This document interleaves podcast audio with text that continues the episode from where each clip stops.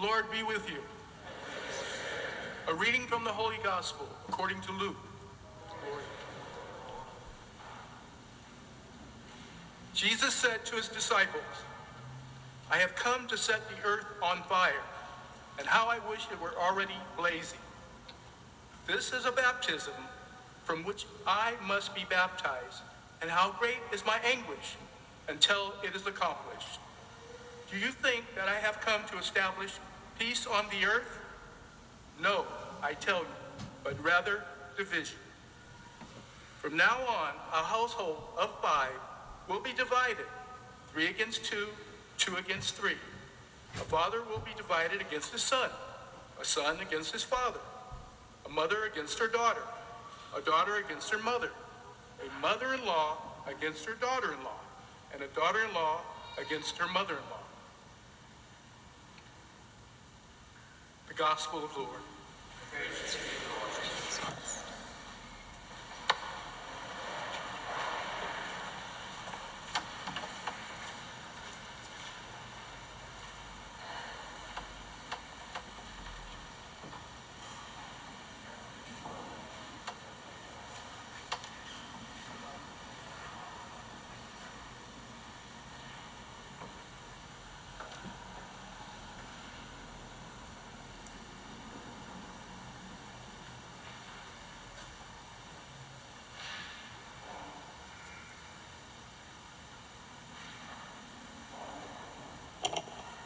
I have not come to bring peace, but division. I have come to set a fire upon the earth. It's, it's wonderful to be back with you after over a month uh, doing ministry in Mexico at our general chapter, where Dominicans from all over the world, representatives from every province, gather to exercise our democratic way of life, the Dominican order, the democratic principles where we elect all of our superiors, there's term limits, and we fashion all of our legislation called the ACTA that comes from those Dominican constitutions. Said I should write a book afterward called Eat, Pray, Meet, because that's what we did for, for the last uh, five, six weeks almost.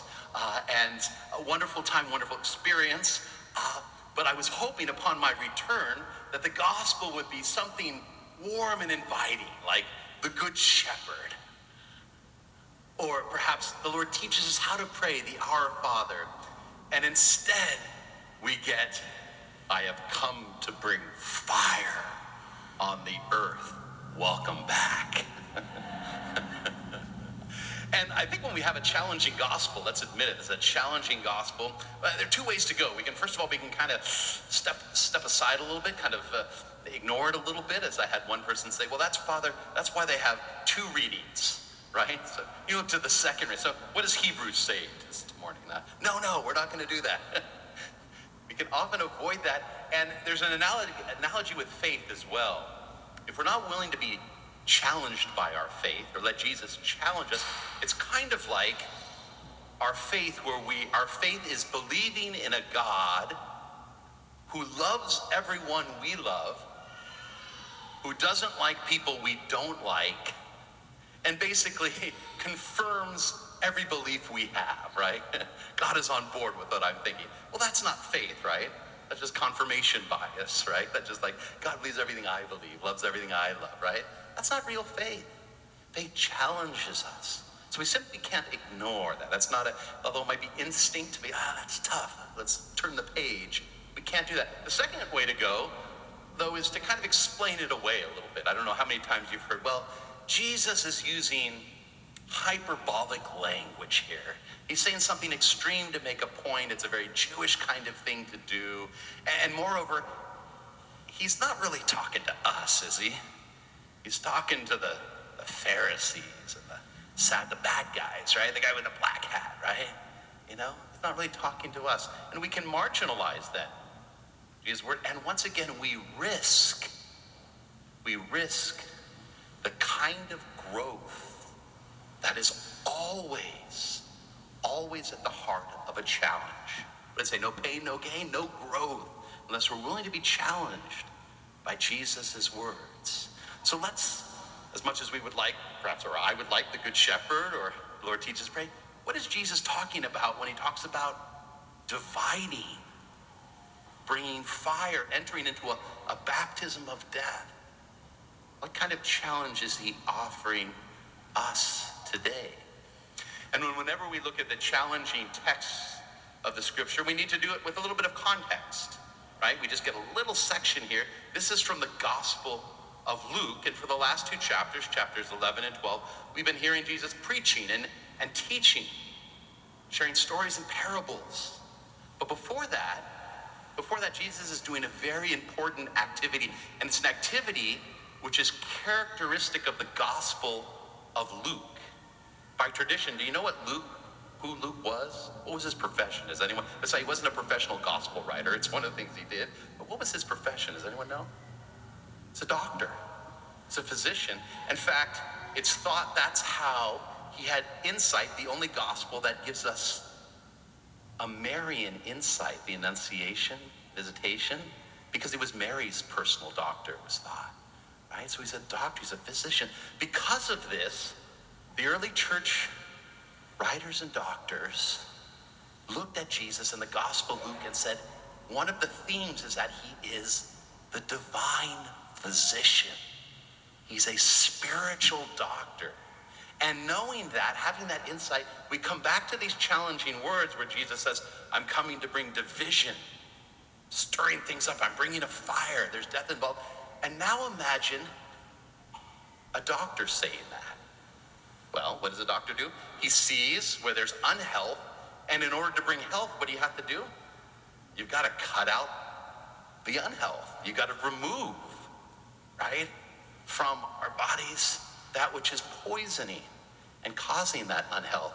Jesus, as the divine physician, comes into our broken, sinful world, and the first step towards health is what? We've got to remove the cancer. We've got to get rid of the poison that sinfulness, that selfishness that is at the heart of each one of us. How eager he is to bring that purifying fire to wash us with those waters of baptism, which is death to self, so that new life can grow, to remove all those unhealthy relationships, even if they're family relationships that are based on dysfunction and strife and selfishness. Cut those away, prune those away that new life might grow. I was recently uh, reading, I love history, reading some World War II history, and, and I came upon a very interesting uh, aspect of the war right when there was uh, very uh, much in uh, chemical warfare. Was there, and um, the, the, kind of uh, nitrogen mustard gas was being introduced, and, and they were studying the effects on some of the soldiers that had breathed this in, and, and certainly the burning, the scarring, very deleterious effects. But you know what came from that? Chemical warfare in the Second World War? There are a few doctors that looked at that and saw, although was injurious to the body, for sure it was poison, gases, they saw there were certain reactions that triggered the immune system, white blood cells, bone marrow, and so forth, towards reducing cancer. Chemotherapy Modern chemotherapy came out was the origins were in chemical warfare of the Second World War. So in the 50s and 60s, there were doctors who were looking, and it, before this, before that long ago, what were your options with cancer? Surgery or radiation. You can burn it or cut it out, otherwise, no, no hope. They saw that this chemical reactions, this mustard gas, could actually perhaps be a therapeutic sort of event. Now, the medical community was not on board, in, by and large, with this. There are a few doctors, especially treating children with leukemias, that said, we need to do this. And there was one line, I was reading the literature, I got to get down a rabbit hole of this a little bit, as I am wont. And there was one line that stuck out to me. This doctor says, look, these chemicals are poisonous to a healthy body, right? That's just a fact. And yet, yet when introduced to a body that's dying. It's the blood itself is poisoned. There's a possibility that it might bring life. This is exactly what Jesus is talking about. Love in a perfect world would be pleasant and beautiful and self giving in every way. Love in a fallen world, in a sinful world, will feel like poison. It will feel hurtful and painful. Why? Because we need to cut out that cancer. We need to experience that selfless love of God which burns away the selfishness of our lives. Jesus, the divine physician, challenges us, like any good doctor, to say, What are, well, the spiritual cancers of your life that you will allow me to burn away, that you may experience health in every way? So we might ask ourselves, what is the divine treatment plan, right? and we speak generally in this way. Whenever you go to the doctor, usually there's something you have to do every day, something that you have to do on a regular basis, maybe every week, something every month, year, right? There's a kind of a short-term, intermediate, long-term kind of thing. Well, for us, let me suggest to you something to do every month is experience God's full forgiveness, especially sacramentally in confession. This is why we have confessions before all of our masses. It's free, it's available, it's there. Experience the fullness of God's mercy. The Lord is so eager to be part of our lives. We just have to say, Lord, here's how I've failed. Here's the ways in which my selfishness, my sinfulness, those addictions, those things, those grudges I'm holding on to, I want to let go of those. Help me, forgive me, help me experience your mercy. So if you're not going, it's kind of we're in the the, the, the, the, summer days, right? Or maybe more relaxing, or we're getting ready for school, right? Or right? I said, what a, a better time. I can't think of a better time to experience the fullness of God's mercy. Get back to confession if it's been a while. Every week we come and we celebrate the sacraments. And I say, especially if we're coming every week and become a little bit of a routine, we realize that the love that created the world is not going to be part of our lives. We're literally going to receive the love of God, which can burn away all self love. Right here, right now. The sacrament of the Eucharist. We're celebrating a baptism. Can't think of a better moment to recall that each one of us who have been baptized have, in a sense, died to ourselves. I usually don't mention this in infant baptism, but the real symbol is drowning. Don't worry, Larry's going to survive this. but it's trying its death to self to rise anew with Christ. Do we see that when we come to the Eucharist? Do we allow the Lord to heal us? Do we see the healing of the Eucharist in this way? And then finally, daily, we need to be praying, not just going through the motions, but really talking to God. I know this is surprising. You have a priest on Sunday who's saying we need to pray, right? oh, there's a shocker. You know what Father said today? We ought to be praying. Can you believe it? right? Not a shocker, but I have to say, I, I got to put the shoe on the other foot, so to speak. I think when I go to the dentist, the, one of the things that you know, she always asks me, "Are you flossing every day?" I'm like, "Oh boy." My dentist is not here, so I'll, I'll admit to you, I'm not the most fastidious flosser. I'm not a big floss guy. Do I know I need to do? Probably.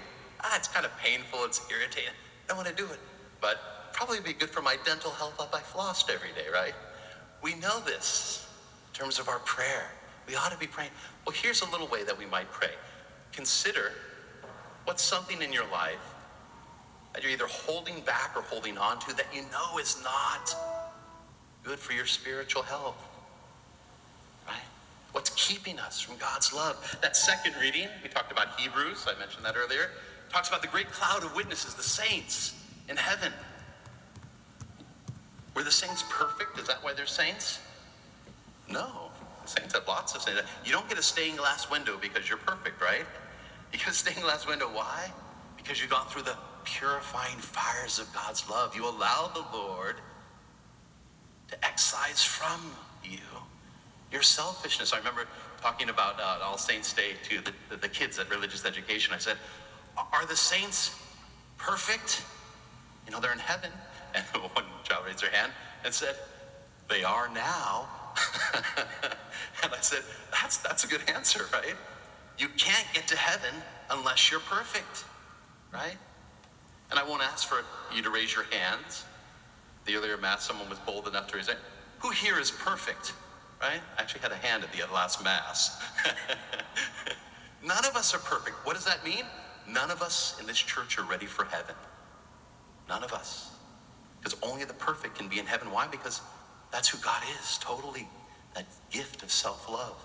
We will not be able to be in his presence unless we too have that same disposition, attitude, and cultivation. So, so we all got work to do. So let's let our prayer this week be introspective about what it is that's keeping us from receiving the fullness of God's love, purifying fire in every way.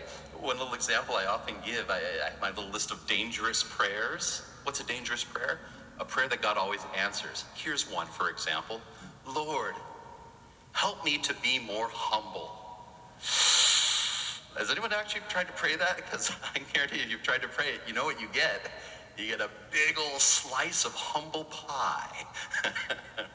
the Lord gives you that opportunity, right? Patience, forgiveness, you name it. If you truly pray, the Lord excise that, bring that purifying fire, the Lord will do it. It's not so much the Lord won't give it to us or give us that opportunity. It's like, are we really ready for it? This challenging gospel is nothing less than the divine physician challenging us to a love which is painful but purifying. It hurts, but it brings health. Let us open our hearts to that purifying fire of God's love. Let us allow the divine physician to heal us. Amen. Amen.